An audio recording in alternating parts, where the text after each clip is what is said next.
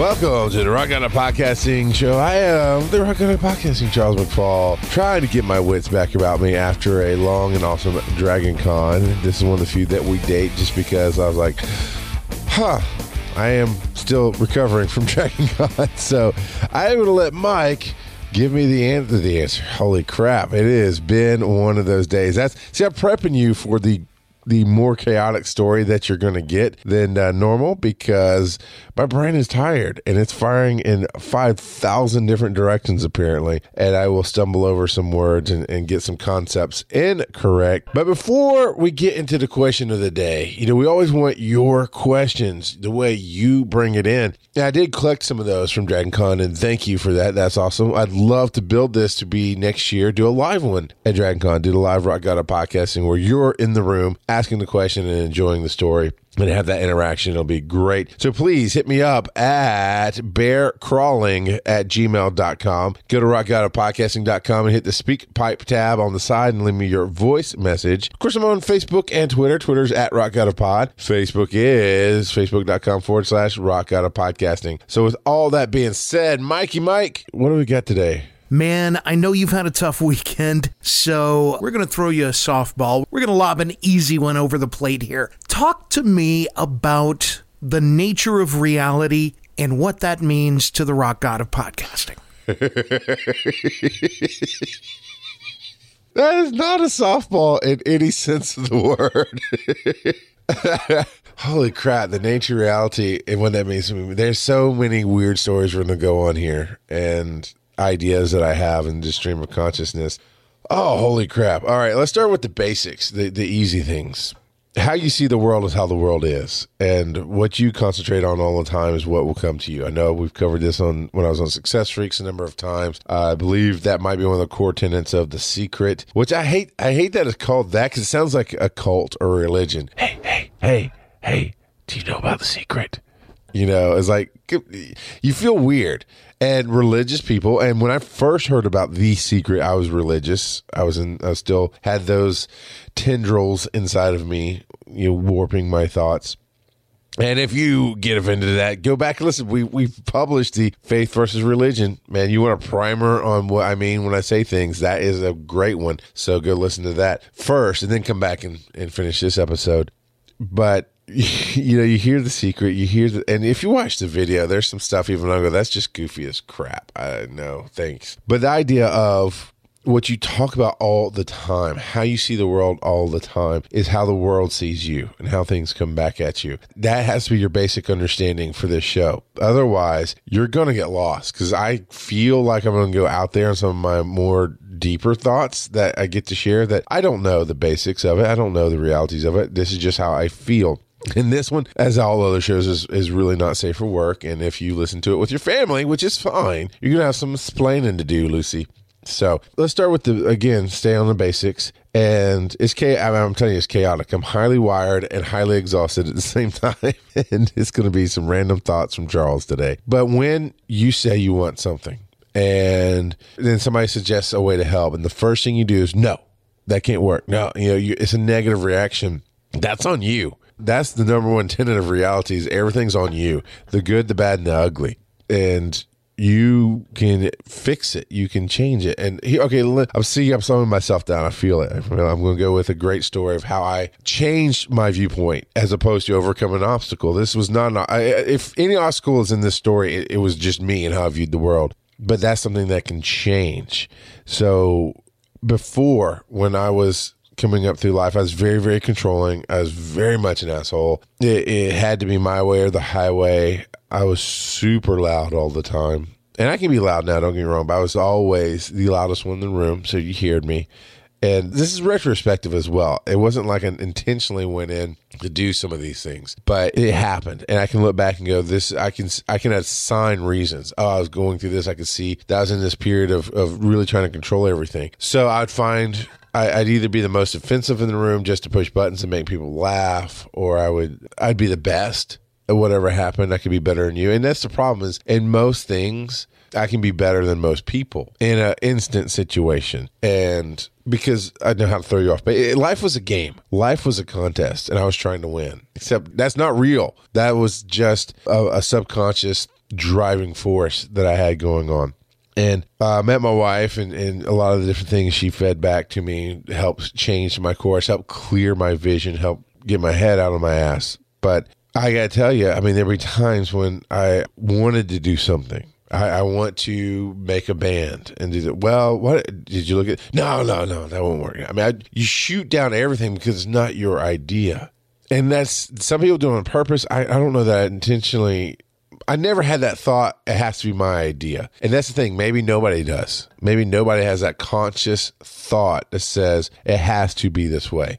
Maybe it's all subconscious because we're not paying attention to our lives. And that's a key is you're not paying attention to your life. What does that have to do with your concept of reality? If you're not paying attention to your life, you're doing things without knowing why. And then all of a sudden you're in situations where you're broke or you're unsuccessful or all these negatives happen and you don't know why.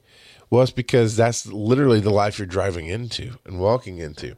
So I slowly but surely, I had a, a wise man tell me one day. He he he said, "Put your hands out like the Allstate insurance company, right? So you kept your hands together." And he said, "You think you're bringing me a story like this?" And you held your head. He made me hold my hands out. Let me backtrack a little bit. So the story is one of the darkest moments of my life, and I, I remember things in color. It's not like dark as in, in depressing. It was dark as in color. I don't know. Maybe they go hand in hand, but it quite literally actually was dark because my wife and I. We, it was later in the evening, and we lived the rock star lifestyle, so, uh, which is what I call staying up at night and sleeping during the day. if you see a show called Miranda, it's as I call sleeping. It's a funny show on on it's on Hulu, but it's also on, I think, I imagine it's on BBC originally. She worked from 2 p.m. to 11 p.m. during that time. And I worked one day on the ambulance and two days off. And I'm always a night person. I, I do better at night. Still midday, I don't really wake up good. even if I have to get up at 6 a.m., it's just, I do better in the evening. So we probably started a fight around midnight or whatever. And I don't know why we had the lights off. Maybe we were started a fight and stopped it and thought we were going to go to bed. And of course, that didn't happen. But we ended up doing a, a three hour fight in the dark. And so I, I, think I've told that story. If I haven't, it'll come up on a later one because I want to focus on what happened. So that literally had happened a day or two before I went to counseling because I was already going to counseling because there were problems with our marriage. My choice was to let this thing self destruct or to do everything I could to fix it. And so I was, I was in counseling. I told the counselor about this fight. And so that's the backstory to him going, okay, hold your hands out.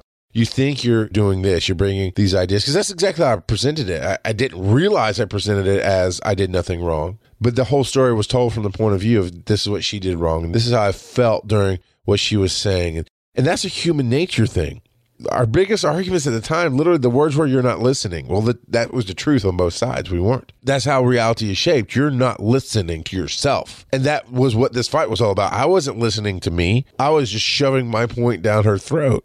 And she wasn't listening to her. She was just shoving her point down. And neither one of us listening to each other, of course, either. Let me back up. So the fabric reality is made up by you by your thoughts by how you're you're seeing things. If you're not listening to yourself, you can't listen to others. Period. I saw a quote the other day that says the problem with society is we don't listen to understand. We listen to argue back. And that's that's a very very good point. So as he sh- he's gently because I'm there for help, so I'm actually more open because he's a stranger and he might be saying some of the same things my wife was saying to me or or my best friend but I'm listening to him because I'm paying him and I'm seeking help. And it's just an outlet, right? It's so frustrating that I, I have this with my kids too, but it's so frustrating that you tell somebody something and I don't know, or they fight you or they just blatantly ignore you or whatever. And then they go to somebody else and they say pretty much the exact same thing you just said. And then it's gold. That is so frustrating, but that's human nature in life. That's, that's how that thing works. Sometimes it takes confirmation. Sometimes it just takes a different voice singing in a different way. Whatever. I've learned to let that go. And so, anyway, this guy, he's saying, you know, you think you have open hands. Now make tight fists. And I did. And he says, but that's really what you're doing. You're really just doing this. You're, you're holding on to your own stuff. And instantly I just shut him off in my brain because sometimes I just I just need the drop of soap and the oil on the water, right? So oil will float to the top of water and it covers as much space as it can, you know. But you drop that soap in there, just one drop, it clarifies and blasts. It almost blasts it away. I mean, just, I'm talking about, of course, in a little bowl, right? But it pushes it to the edge. And just when he said that, the reason I shut him down in my brain was because it was that drop of soap that clarified everything and I could see it because instantly he described what I was feeling without me understanding my feelings. It gave me that clarity and I realized I was emotionally squeezing her to death. And I was, that's how I felt. And, and in turn, squeezing myself to death. That everything that I'm fighting for, the fight is because I'm holding on so tightly to everything that I'm, I'm crushing it. And that was the clarity moment that I needed. Now, I stayed in counseling for a while, got some more steps, got some more ideas. I was more open to talking about my own issues at that after that point, right? But you have to have that clarity moment to start listening to yourself. Because God, once I started doing that, I was like, oh my God, I am an angry person. Oh, I do do these horrible things I didn't think I did. And then I started realizing the things I was mad at her for was what I was doing, or it was my fear. So all that being said, that's what what shaped my reality at that point.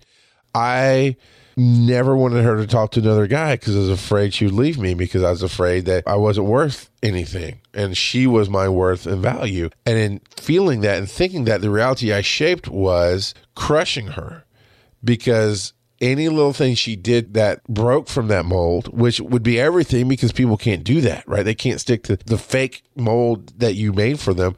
Then I would feel worthless or hurt and I would take it out on her. And I think she had some of the same things. I, I don't really know. In that time period, I always try to speak just to my experience because I was learning so much about myself. You know, I, I brought on two realities. Well, I brought on one reality. The reality was, but it was conflicting with itself. It was showing me all my my problems and that's something we avoid. And the reason I'm talking about this right now is because when you start wanting to shape a positive reality, you will have all your negatives come up first trying to think of a good example. It's it's not in wash. Okay, okay, okay. If you've ever shampooed a carpet, this will help. If not, then it won't. But you can vacuum a floor, and I'm talking about your high end shampooers. You know, when they come to your house and they show you this and that, and the other. But in this particular house, we will shampoo the carpet, and it'll just bring up more dirt that's underneath that's that's embedded in the mat that's under the carpet. And you can clean and we had a Oric or somebody came by and like can we show you? Sure whatever. And because it's a nice day I didn't have anything better to do. And I'm like you know what? You'll I know you'll clean my living room for me and that'll be a little something I can give to my wife. That's kind of cool. But they kept doing it and doing it and doing it and doing it. She went holy cow there's a lot of stuff like, yes, I don't think it's ever been deep cleaned. I don't think it's ever had a good clean. We do the best we can, but somebody owned it before us, and I guarantee you they didn't keep it clean.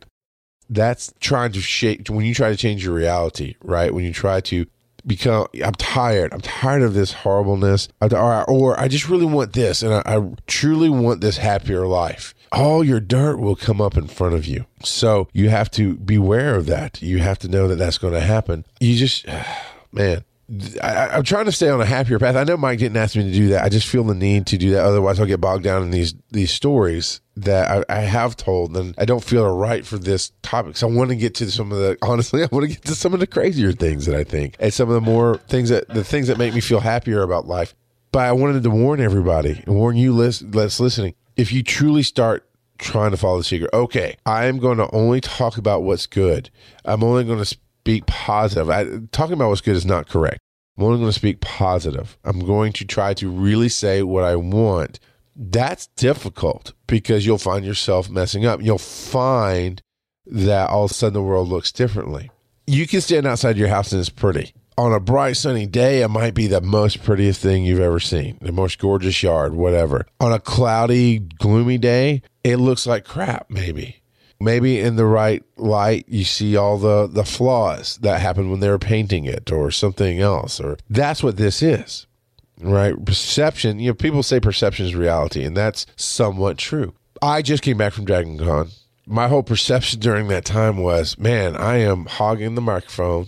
I am talking a lot. I was on if, I, if it wasn't a live show then i was either on every panel just about or hosting the panels and I every time I just try to check with the people in charge. Are you, are you, you know, I can do it. It's cool. I cannot do it. And they really seem to like it. Twice I, I felt like I, maybe three times I felt like I helped as part of a volunteer of, of that track.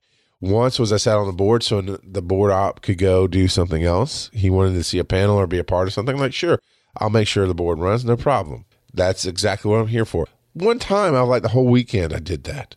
Once the director needed me to run and get a laptop and he needed it right now, sure, I'll go do that. And I went and got that and brought it back. Then the, the only other time I felt useful was before a giant show that was going on. I, I, ran the room and made sure everybody sat where they were supposed to sit, and and then when it didn't wasn't ready to start on time, I, I did what I do, and I just kept people entertained as best I could until the show was ready, and that felt helpful. But again, that that mix is helpful with I'm on the microphone, I'm going to get my name out there because that's what I do but that's I didn't feel that helpful. I didn't feel like I earned my place. I, I I'm always conscious of of being that person I was before. Where I just come in and do what I think is best, and did it, and now I'm the loud asshole who doesn't actually help.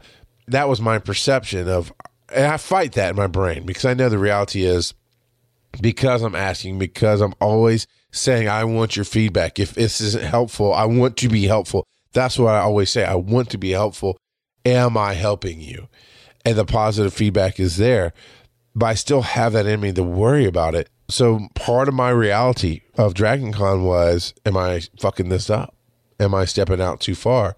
But the real reality that I stepped in, the fabric reality was that maybe I did go a little too far, but the reaction typically was, Hey, no, you're doing a great job. Thank you so much. And and Brian Dunaway actually told me you helped out more than you know. Like, well, that's never been a truer statement because I don't feel like I helped out at all. You know, I feel like I came in and did my dog and pony show and didn't really do what I would think is help. You're talking about four days, four 12 hour days, give or take, not quite. You know, the, th- the third, the fourth day is not that long. And out those four days, I, I can count three times I felt like I helped you know, felt like I contributed and did something.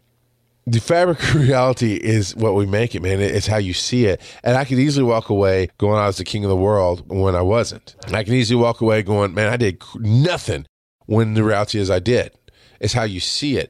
But but here's the thing. If you walk away from that experience and you go, I did nothing, man. I'm not I'm not going to do that again because uh, all I did was feed my ego. And all I did was push my name out there because I tell you, every time I stepped at the mic, I'm the Rock God of Podcasting, Charles McFall.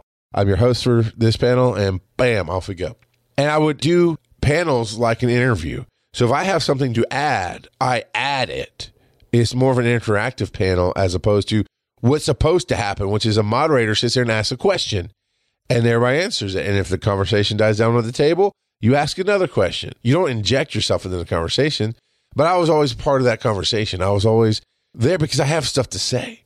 So if I walked away from that just believing the negativity, as much as I love myself and I'm willing to embrace my ego and embrace my greatness at the same time, I still have those thoughts of negativity of did I did I fuck this up? Did I go too far? I'm not quite good enough. I shouldn't have, have stepped in there. And if I, I could own that, I could I could live there and then I might not ever go back to Dragon Con. I might not see the help that I did. And I still don't know the help that I did. I don't think I'm the king of Dragon Con. That's a stupid phrase I threw out because at some point I would have thought that. I would have thought, I did all these panels and I'm the man. No, the best compliment, I tweeted this out. Uh, the best compliment I got was there was a panel called uh, Awesome Women in Podcasting that I designed. I said, This is a panel I want to see. I do not want to have anything to do with it. I want it to be all women, right? Uh, but this is a similar idea I'd seen somewhere else. I got a lot out of it. I want to see an awesome women in podcasting panel. I would love to see the women in gaming panel that we've had in the past, but I believe most of the women that were on that panel were not able to make it this year. That's I just had a desire to fill a niche. Well, it turned out the moderator that we thought was going to do it or could do it wasn't able to do it. And they asked me, I said, okay. Well, I was very sensitive to the fact that I'm a man right on this panel. And I didn't know half the panel. Only knew two people out of five on this panel. So I don't know how they're going to react to me. But I know nobody's here to hear any of my thoughts on anything.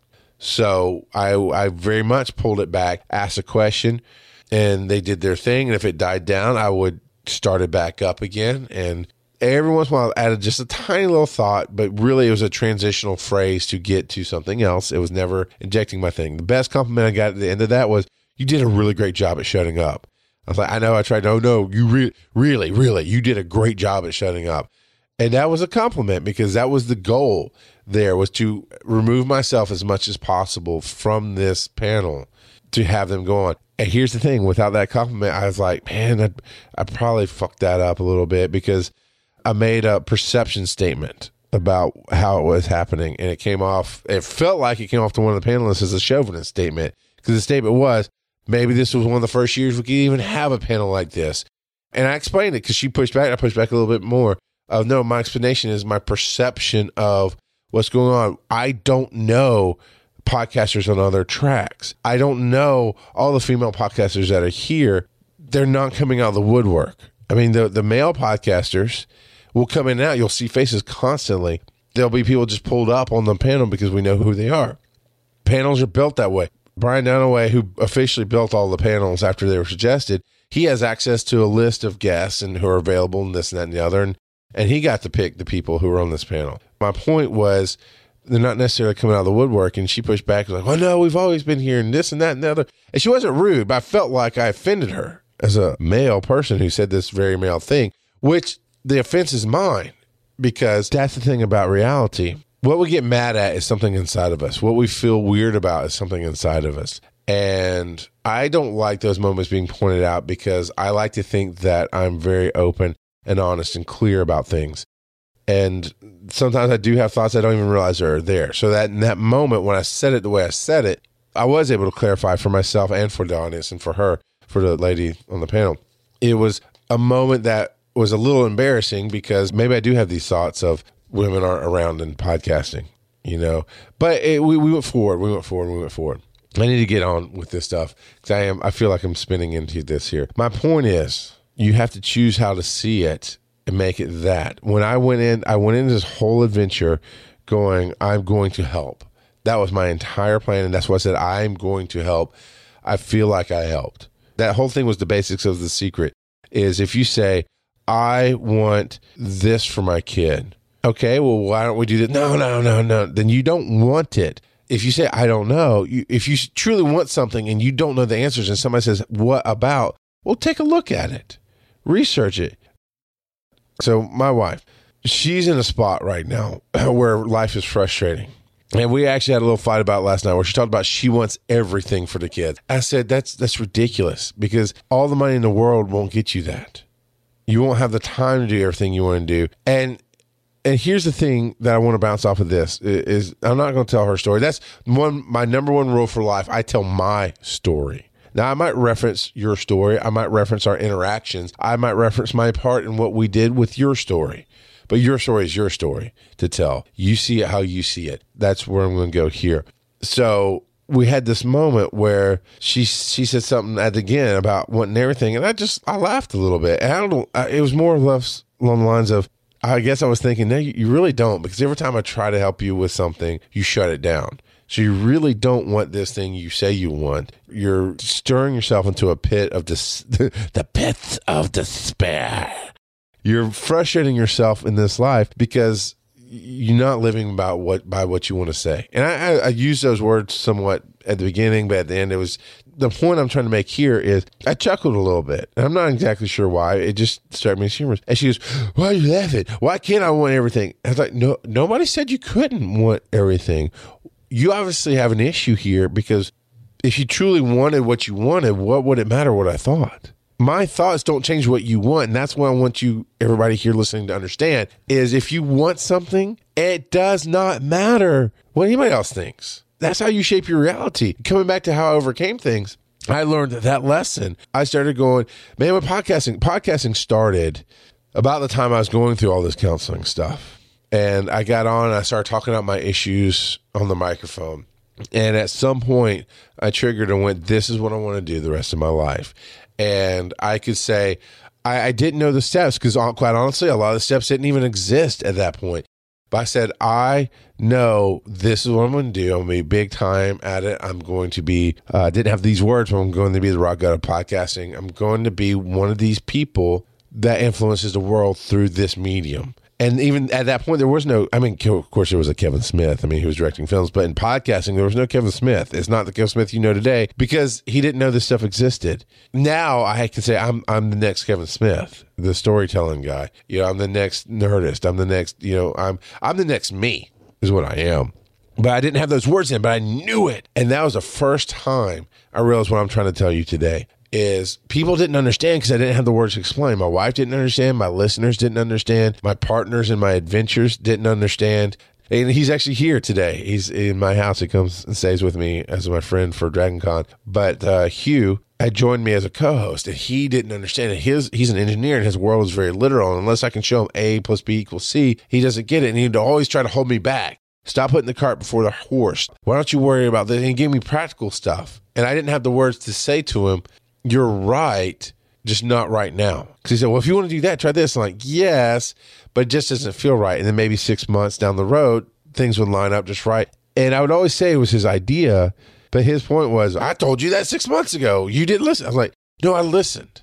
That's what you don't understand. And that's why it didn't make me mad, is I did listen. My point is, we did part ways on creating together, Hugh and I, but he stayed my friend but he didn't understand the big picture. And at the same time, I was making mistakes. I can tell that story later about the mistakes I made coming up through podcasting and the relationships I damaged and the ones I saved uh, or, or fixed or whatever you want to call it. But nobody understood. And so then it became this really negative thing about your ego so big because I started doing the whole talk about what you want to be. If somebody asked me, what do you do? I didn't talk about my day job that paid my bills. I said, I'm a podcaster. Well, they don't know what that is. So I'm an internet radio host. Oh, okay. Wasn't making any money at it, but that's what I said I did. And I just stuck to that. And very early on in the bear crawling years, I dubbed myself the rock god of podcasting because then the show was Metal Attitude Meets Talk Radio and has very rock vibe to it. Rock god of podcasting, an image should come into your mind going, oh, he's going to be high energy. He might say some off color things. He might, he's going to be, you know, you should get this image of this guy on stage as the rock leader, the, the song leader. You should get that image of that. This big performance is about to come. It's going to be something that's an event, right? That's what I intend with this title. If you don't get that, then that's fine. Art is not defined by the artist, it's, it's defined by the recipient. It became this negative thing about my ego, and, and all this plays into how I view reality. But I started saying, I'm the rock god of podcasting. I started saying, this is what I do. I'm, I'm the best at what I do. I started saying all these things that weren't true in my life at that time, but they slowly became true. And I slowly worked towards it. I just always focused on it. And that's how I got to the reality that I'm in now, which is if I want something and somebody laughs at me, that's okay. I, I don't care. See, if I find if I get mad about something, maybe I haven't looked at the reality of it. Maybe I haven't gone, why am I mad yet? And that's something that that definitely helps. So that's all part of the secret right? I changed started changing my words started calling myself these higher loftier things. Professional podcaster rock out podcasting. Oh what do you do? Oh I, am this I, i'm this show host. I do this great thing over here. It's amazing. And what happened was people believed me. Not that I was lying, but they took me at my word and they started seeing me in that light. And so then I had this nice dichotomy, right? And that might not be the right word, but I had the separate realities. Is every day in life, people saw me one way. I was the worker at the office. I was the, the jackass who talked too loud. Whatever, however they saw me. You know, I was the guy who could fix the computers. You know, I'll throw a positive in there to offset the jackass part. And my wife was slowly coming along for the ride to see. But I, there was these people who saw me as this limited thing, and then there was these people on the other hand of it who only saw me through the podcast, who saw me as this other thing that I wanted to be and they took me at that word. And I started to build a reputation in the industry of being very helpful, very friendly, somewhat of an asshole sometimes. Definitely the guy who says what's on his mind. I still do. But the guy who, you know, make the off color joke was a couple years ago to end Dragon Con, we were on a panel. And honestly, it was right at the Black Lives Matter hashtag came out. And it wasn't nearly as dramatic or serious as it is today yeah, there's controversies over the actual movement being fake, uh, but we do know that things need to change, blah, blah, blah. I'm not here to talk about that. I know there's controversy on either side of it now, but then it had just started. There, I think there was like one story attached to it. It already started to fade. in perception, but it was just enough there that I knew the edge of too soon. I was on the edge of too soon, but I had this joke because we're talking about podcasting and, and why you should do it somebody said something about you just just get started, just get do it because that's the the ultimate advice all podcasters give. Just go and do it. Because I said and I said yeah because hashtag podcast lives matter. The crowd laughs, but at the same time it's that whoa moment too. And of course, I play. Oh, what? Too soon? Sorry. I'm just, you know. And I stepped into it full court because that's who I am. I'm that guy. I'm the guy who will be the funny one, who will own the joke, who won't back down because I'm confident in who I am and it was a moment. You know, I wasn't trying to be offensive. I didn't say it to be offensive. I maybe somebody took offense to it for sure, but for the most part, it was a touchy joke. That's the reputation I got. Was I'll tell I'll tell the touchy jokes, and it's okay. It's okay. If I cross the line, it's not by much, and it's only by accident. But that's because I started saying all these things about myself. Now, let's get to today.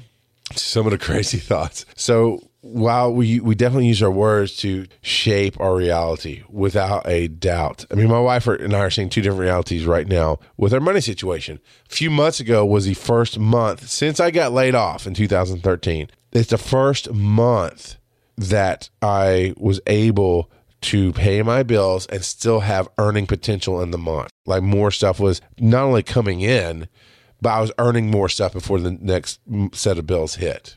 So up and from two, this is 2016. So up from 2013 to 2016, it's been a struggle. It's been I'm not sure if we're going to pay this bill. We might have to ask for some money from our parents when we do our tax money, when we get our refund, we definitely put stuff aside to say, hey, if something goes wrong, we'll tap it. 2016, man, mid 2016 was the first time in my career as a professional podcaster, because that's what it became. Because I got little side jobs, I got little gigs that helped pay the bills, but they didn't pay all the bills. And it wasn't my full time job, it wasn't what I did. So I was a full time podcaster supplementing my income and I was growing and growing and growing in the podcast and, and doing what I do as a performer as an entertainer. And that was a, such a huge moment to hit that I'm two month, two weeks, maybe it's a three, maybe it's a five week month. But I was two or three weeks into the month and we had all the money we needed to pay the bill. And I was like, holy crap, that's amazing. And it has stayed that way. We've actually gotten to a point now where not only do we pay the bills, we're a number of hundreds of dollars ahead of our bill. And that was also very amazing. And so I see this amazing world of, all right, I know that Dragon Con took away some earning potential for me because I'm gone for weekends are my when I earn my most money, and I had to turn down a number of gigs to go to Dragon Con. The Dragon Con's important. It's not only spreading the word about my shows, it's getting the word out there for more podcasters to do things. It's it's my performance as well. To be honest, you have to get in front of people, new people, and important people sometimes to show what you can do so they know hey, use him on this project over here, or hey, I'm going to check out the show and grow the audience. Because podcasting is all about the audience. So part of my job is to go and show who I am, and I get to do that at Dragon Con. And so it's important. But my reality says that while I lost some earning potential, I know that the money's going to come in. And sure enough, I mean, right the weekend before Dragon Con, I was up at Cherokees and Harrah and earned a really, really good amount of money. It might not be huge in some people's eyes, but it was more than I expected to earn. And it's going to be a nice boost when that check comes in this week to offset the, the loss of earning potential that I had. That's my reality. I'm happy about it. I'm like, wow, man, my life is great. And I, I, I am saying today, and I, I said to my wife, I love my life. I love that even though DragonCon was super busy, I went and I was exhausted, but I did amazing things. I felt like I got to perform a lot, and I love performing. I love talking to people. I love setting up others to be awesome you know, as I did in some of the cases. I just love all the aspects of that. And I love how exhausted I was. I love that I came back and I'm, yeah, to get right back to my work. But my work is, guess what? This. This is my work. Talking on a microphone is my work. And I love that. Whereas, as friends of mine have to go back to the Quody Fingers Air Bunnies real world and they have a job to go do because they're not where I am yet, you know, and, and, and, and I love my life. But in the exact same house, in the exact same reality, my wife feels frustrated because she feels broke. Because sometimes when you work for yourself, not all the money lines up. Sometimes we lose a little bit track of what's coming in and going out. And you might get a slight overdraft fee. You know, it's not because we're broke, it's because we didn't quite pay attention to the movement of all the cogs right this second. But it triggers that memory when we were broke and we were getting overdraft fees and we were feeling so horrible about our lives because one, we didn't realize it at the time, but we mismanaged the shit out of our money. But two, we were broke and we were in some tough situations. Well, that doesn't trigger for me anymore because my reality says that's not me, that's him. That's that dumbass over there who had to control everything and wouldn't fucking pay attention to anything, wouldn't take care of his wife, wouldn't take care of his money, said fuck you to Jobs because he had an ego and got his feelings hurt. That's that guy. That's not me. Me is the guy that says, I can tough it out through anything I need to. I'm going to make it to a better world and a better time. I'm living in a great world. I love my life. Well, triggers for her. And I, I, I we had a little fight about it last night when she was ill. She's like, "Yeah, it feels like every time we turn around, we're getting overdrafts done." I'm like, "No." I I I I responded very strongly. I said, "No, I am not going to let you speak that." Bullshit. I am not going to let you speak that. So it's happened once or twice. That is life. It's not because we're broke. It's not because we're stupid. It's because every once in a while we might take the eye off the ball. Every once in a while something comes in that's not supposed to happen. And just not even an hour earlier, she had looked at the reason we hit, we did, we hit an overdraft this weekend. And it wasn't because I was spending money at DragonCon, it wasn't because she was spending money. It's because she ordered something for my daughter's birthday that was in budget, and the place she ordered from charged us twice, which is out of budget. That's not our mistake. It is something we'll fix. But no, I will not let you focus on the negative in my house. And I'm not going to let you speak that because words are important. Words are very important to the fabric of your reality because I'm showing you two different realities in the same exact moment in time and place. Right now, her reality is that she feels broke, that she feels frustrated, she can't do other stuff. I don't know where all of it comes from. Uh, It's not my story to dive into. But on paper, this thing happened. Oh, we can explain it away. Whatever. We can fix it. Whatever. My reality is I love my life. It's, it's not because I'm broke. It's because whatever happened, happened. We'll fix it. It's okay. I'm not angry about it. We'll take care of it. Her reality is, is she's angry about it. She's frustrated. She feels differently. And it's our words that bring us there. It's how we see our lives, how we allow our lives to be seen that brings us there. So what do you do? For her, I try to be supportive. Every once in a while, I'll I'll help try to gently change her words or try to bring her to my side of the reality. Sometimes I react harshly, and I'm not saying it's right. I didn't yell or scream or cuss her out or anything. I just said no, very sternly. No, I'm not going to let you do that. You're not going to talk like that. Not around me. This is our house. We are going to say what we want. We're going to look at the realities of the good stuff that we've done. Then there's how do other people affect your reality? Well, they can they can definitely get in your head they can definitely influence you, especially if you're new, especially if you're new to trying to shape the fabric of reality, especially if you hear this show and it hits home and you're, I, I, that feels right. And that's the key, people. What feels right? What feels good in life? When I mix sound, I, I'm an audio engineer for part of my supplement. When I mix sound, I mix it to where it feels right. And I got to tell you, every time I do that, every time I do that, whoever I'm mixing for goes, man, that was really great today. I really appreciate what you did. And you've got it sounding so good. I don't have this mental engineer thing. I mean, there are people out there who definitely know the ins and outs of the frequencies and they know they can mix here and they can do this and that. And they're, in my opinion, better than me. And they can do the same job and they know exactly what they're doing. I don't know what I'm doing on that level. What I'm doing is I know how to run the board. I know what feels right. And that's what I go for. And I usually figure out what works for you. It's not what feels right for me, what feels right as a whole. That I'm a part of this. So I'm a part of this puzzle piece to make this picture whole. But it's about you. How can I get you where you want to be? That's how I mix my audio. And that's how I get those responses. And I, I tell you, man, I, I get I get compliments all the time about that was so amazing, and I'm like, uh, okay, I don't know what I did. Honestly, I just I just made it feel good.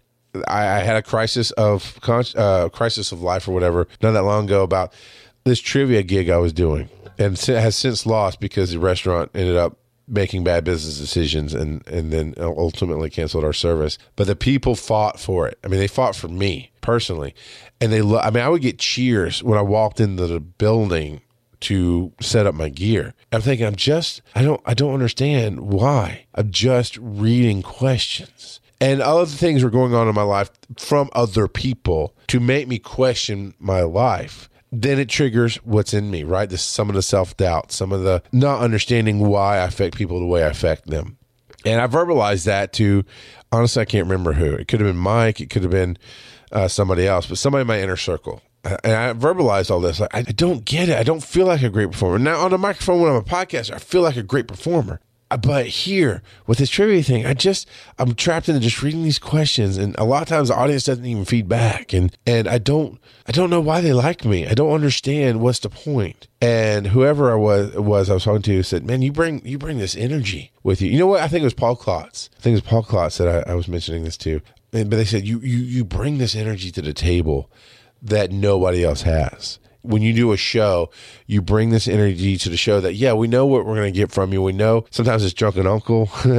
sometimes, you know, sometimes it's this or that, but you always, because even in your transitions, when they're so harsh and ugly, you make that part of you and you make it entertaining.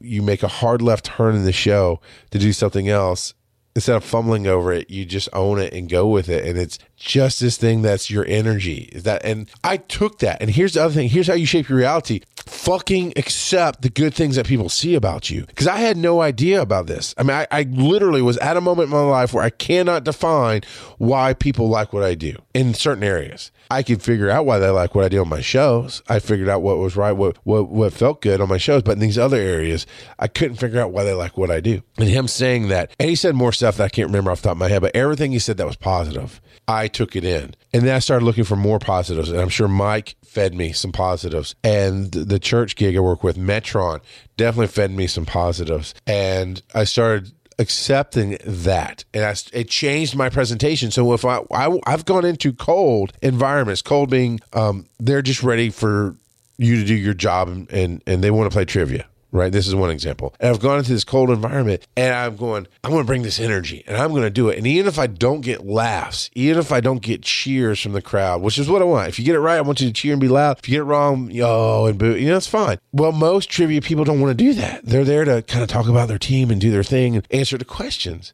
And there would be times when emotionally i would just get drained in those situations because there's no feedback. But what i've learned from this accepting the message from other people, it changed my reality to a better one. That I can go in, it doesn't matter if you're feedback, I'm doing my thing and I love what I do. And that spreads out to where now I am getting more tips, actually, and I'm getting more people reacting and loving what they do because I'm loving what I do.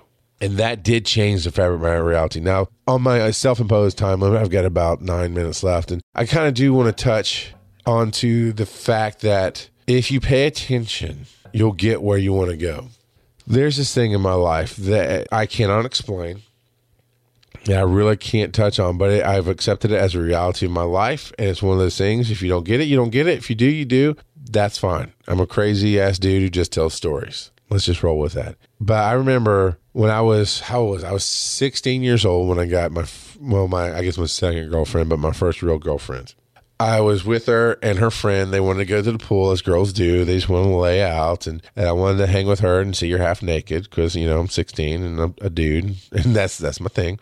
So we went to the pool and we ended up you know sitting in a certain spot. Blah blah. The pool had a, a fence around it, and when I sat down at a certain point, she said something that triggered this dream I had. And I don't remember when I had the dream, but I remember the dream because in that moment, and some people call it deja vu, maybe it didn't feel like I'd done it before. I knew clearly I'd never done this before, but I, I had the dreams. Like, uh, instantly, I saw us sitting next to this fence, what the exact way we were. If you've ever took a picture of something, right, and your focus is really fuzzy, and you're adjusting, you're adjusting, and I'm using manual hand motions here because you can see that. but you're you're Man, this only works for people who actually have turned knobs to adjust the focus. That's the key here because the autofocus. Okay, your autofocus might work. You hold down the button, it kind of zooms in, zooms out, zooms in, trying to find that perfect focus. But it's fuzzy, right? It's fuzzy, and then all of a sudden, a moment locks in clear, and you take that picture. That's my moments that I have. Yeah, I I know at the time it happens, I'm dreaming about other stuff. But then in reality, in life, when I'm awake and I hit this moment, it locks into a clear moment of this is what I saw. Now that telling the future, no, I think I think that reality is is I think and I think physics is starting to back this up with string. I, am going to say something that makes me sound ignorant, but you know maybe string theory explains it, maybe other things explain the multiverse. I, I don't know, but science I'm pretty sure I've talked to some people that's, I'm, I have to say pretty sure because I'm fuzzy on it. I don't know because I, am a little, I wouldn't say embarrassed about this, but I'm a little going, eh, that's just stupid, man. What, but it's happened so much. It's real. It's real to me. It's real. It happens. I don't talk about it very often, but when you talk about the fabric reality and what it means to me, this is what it means to me. Part of it. And I'm sitting there freaking out in my head because I'm 16. I'm highly religious at 16 years old, and I'm like, "There's what the what the fuck is what what is it?" And and in the dream, I never. It's not like I see the face. It's not like I even remember the dream until the moment happens. But when the moment happens, I clearly remember the dream. And it's never a big dream. It's never. It's not a scene. It's a photograph. And it, it did. It locked in of just us sitting next to this fence and and me and the two girls and this and that and the other, and it freaked me the fuck out. Now, I don't remember all of them in life, but at some point, I had to explain it to myself, right? Because I'm highly religious and, and I was taught that God doesn't send visions anymore. Blah, blah, blah, blah. I, I saw all these things that, that freaked me out about this touching the base of reality. So I said, well, you know, all I can know is, is confirmation I'm doing the right thing in my life. I remember telling my mother about this once, and I don't remember her saying anything back to me, honestly. I don't have any idea if she remembers it now in her life. I don't have any idea what she thought about it at the time. I just remember telling her and saying, I don't know what it is. I don't know what to talk about it with, but I, I know it keeps happening. It's freaking me out. And I was kind of backhandedly asking for an opinion, but I didn't get one that I can remember. But I said, all I can say is it's just confirmation that I'm doing, I'm where I'm supposed to be in life. Now, do I believe in destiny? No. What I believe in is that it's hard to perceive, but that all time happens at once, right? Time is not a line, it's more of a, a circle, more of a ball, if you will. We can only perceive it in a certain way going straight forward. But I think if you have those moments, if you have that awareness of life, you can touch that a little bit. And perhaps you send stuff back to yourself. I see. I don't even know what I'm talking about. I'm just figuring some of this out, but this is something I I believe is there that you don't necessarily send it back. I, I don't know how to explain it, but I can tell you there's been more. There's more, more, including this weekend at Dragon Con, including last weekend, which has never happened before. I've never had it be like two that close to each other. Last weekend it happened as well. And I'll describe both of those. But the, the, gist of it is, except for one dream that I had that always stuck with me, except for one, and I can tell you about that too. It's always been a moment that pops up. I mean, there was a moment where I'm at my computer. This is a long time ago, but in the dream, you don't make sense of it because it's something that your brain can't even comprehend. You're not even there yet. And who knows? Maybe it all happened in one night. Maybe it happened over periods of time. I don't fucking know. That's the nature of dreams. Is you think they're bullshit, right? And you don't hardly remember any of them as you wake up. You know, sometimes you can remember some of it in the morning. Sometimes certain things will stick with you. But then your brain starts filling in gaps. We've proven that scientifically is memory is not what you think it is. You'll remember parts of things and your brain will start fit, putting in gaps to stitch the picture together that might not exactly be true. The nature of dreams is your subconscious doing something. Psychologists would say one thing, a quantum physics scientist, I think, would say another thing. I, I don't know what to say. But there was this time that I was sitting working. This is a couple years ago when I was at the old house, but I was working at home for a heart clinic where I read heart rhythms. And so I have this big rack in front of me that has two or three screens on it, and I'm watching TV on one screen, and I'm watching, you know, I've got the heart rhythms on the other. But at the time that I dreamed this, I, I had no concept of what a heart rhythm was and how to read it of course, the TV show that I was watching hadn't even happened, so I'd have no concept of whatever that TV show was. And the, the picture just went from unfocused to focus, snapped in. I went, holy shit. And this was at a point in life that I could go, no, I kind of understand what this is. It's not just confirmation of I'm doing what's right in the world. It's an actual memory of the future, is what somebody had told me at one point. I don't know if I believe that phrase.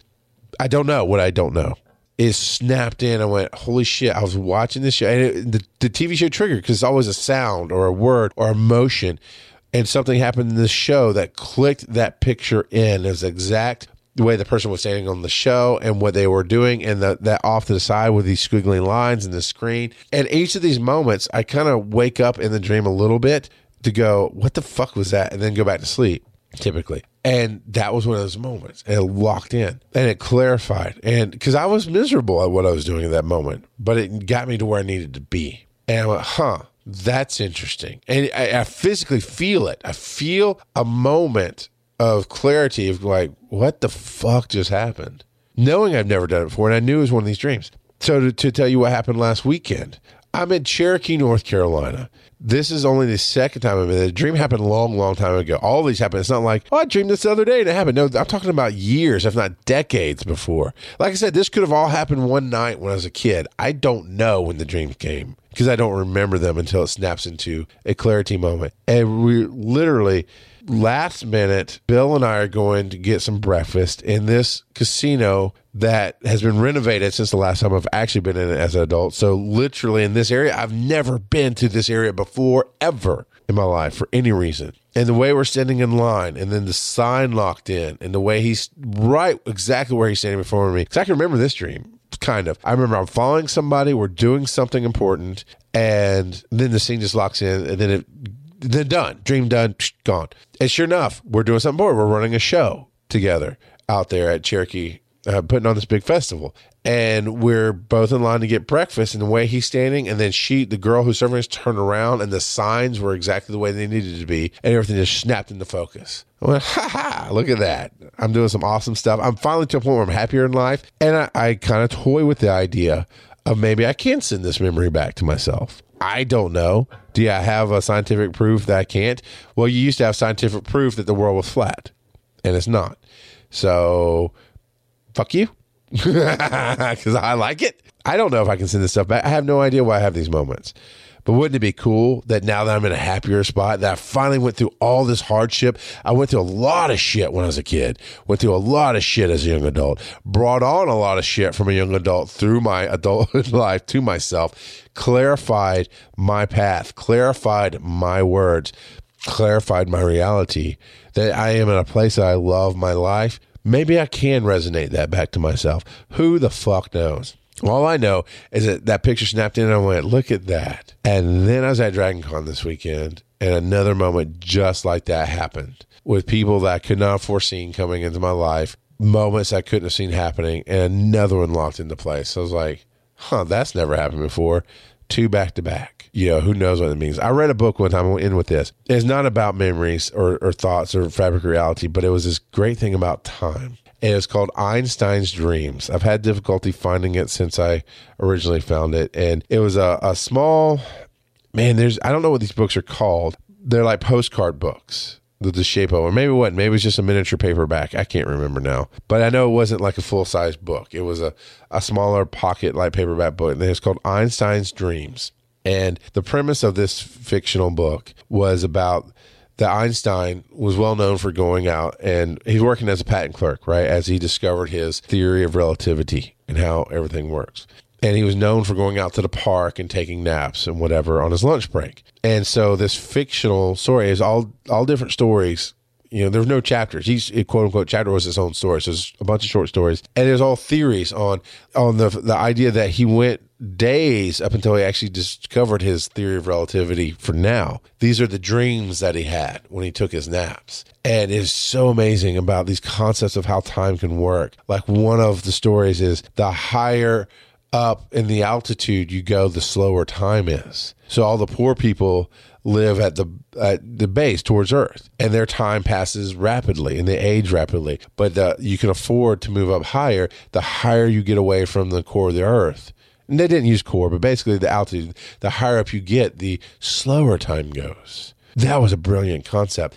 There's one where time is a physical place, and the closer you get to it, the more it slows down. And the further away you get from it, the more it speeds up. And it's just this beautiful written piece about uh, what I remember about it is is families with ch- children who are dying are moving closer to time to make it slow down so they can have the most time possible with their child before they pass away. There's all these great concepts of just fantasy, right? Just just fantastical things. But what if we truly you ask scientists and you pay attention to things, we truly don't know the nature of time. And I, I'm pretty sure and again, I'm not a scientist and I haven't spent a lot of time studying this, but I do watch things and I do pay attention to blips and things get into my memory. I'm pretty sure there are some theories out there that time doesn't work exactly the way we think it does. Our perception is the straight line and the theory of relativity.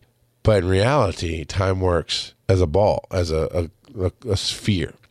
Everything happens at once and all this other stuff. So I'm just saying, keep your mind open to things. You might have things happen in your life and you don't know why.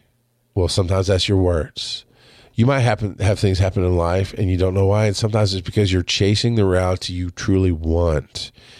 It doesn't match the reality you see, but you're chasing the reality you want and it's starting to come to you. So to, to I feel like I kind of have to summarize what I've done here, but to start off with the basics of the secret and when you start trying to change your reality the dirt is going to come up. The the the negativity is going to come up. People around you might react. I have lost people in my life because now i'm happy. You have gone through a path of people come in and go out and if they're not ready to change they move on. And i've let that be their decision. Some people have been drugged kicking and screaming unfortunately my wife as one of them because we chose to be together. And I, i've i've definitely learned how to tone things down and and not shine so bright sometimes and not say so many words to her. And and she'll tell you and she's going to give us a question for the show and I'm going to let her ask whatever she wants. And I'm going to talk honestly about whatever she asks me. But she got drug kicking and screaming sometimes, sometimes not. And sometimes I'm not nearly as far ahead in this happy life as I think I am. I'm not nearly as understanding as I think I am. My perception that I am. But that's the point. When you start changing, things around you will change. What do you want most? Do you want your happy life that you deserve, and and hopefully people come along that you love, or do you want to st- stay in this misery that you know is safe? That's the first step. Then the second step is getting to that point where you just become self-centered because that's where the problems are. That's where the happiness is. You have to listen to yourself to be able to listen to others. And then finally, I, I went out on a, a branch and I talked about that. I fully believe. I mean, I'm telling you, this is the stuff that happens to me. Don't know why. Can't explain it. I'd love to hear some science behind it. I know I don't really believe in ghosts. I don't believe in auras. You know, I don't. Those things aren't. They just don't feel right to me. But I can tell you this. This almost Doctor Who timey, wimey, wibbly wobbly thing. It feels right. It makes sense, and I, I, it doesn't matter what the explanation is. It is what it is. I can deny it. I can explain it. I can hide it. I can shout it to the world. It doesn't change what it is. And that's where I am on the fabric of reality. Part one. Because I don't have part two yet, but I know there's a part two somewhere in there. That's it. I'm Rock God of Podcasting. Follow me on Facebook.com forward slash Rock God of Podcasting. Twitter's at Rock God of Pod. And uh, you know you can go to charlesmcfall.com and leave a SpeakPipe message. We'd like to have your questions for the show. So record your questions there. charlesmcfall.com. There's a SpeakPipe go ahead and do that or bear crawling at gmail.com.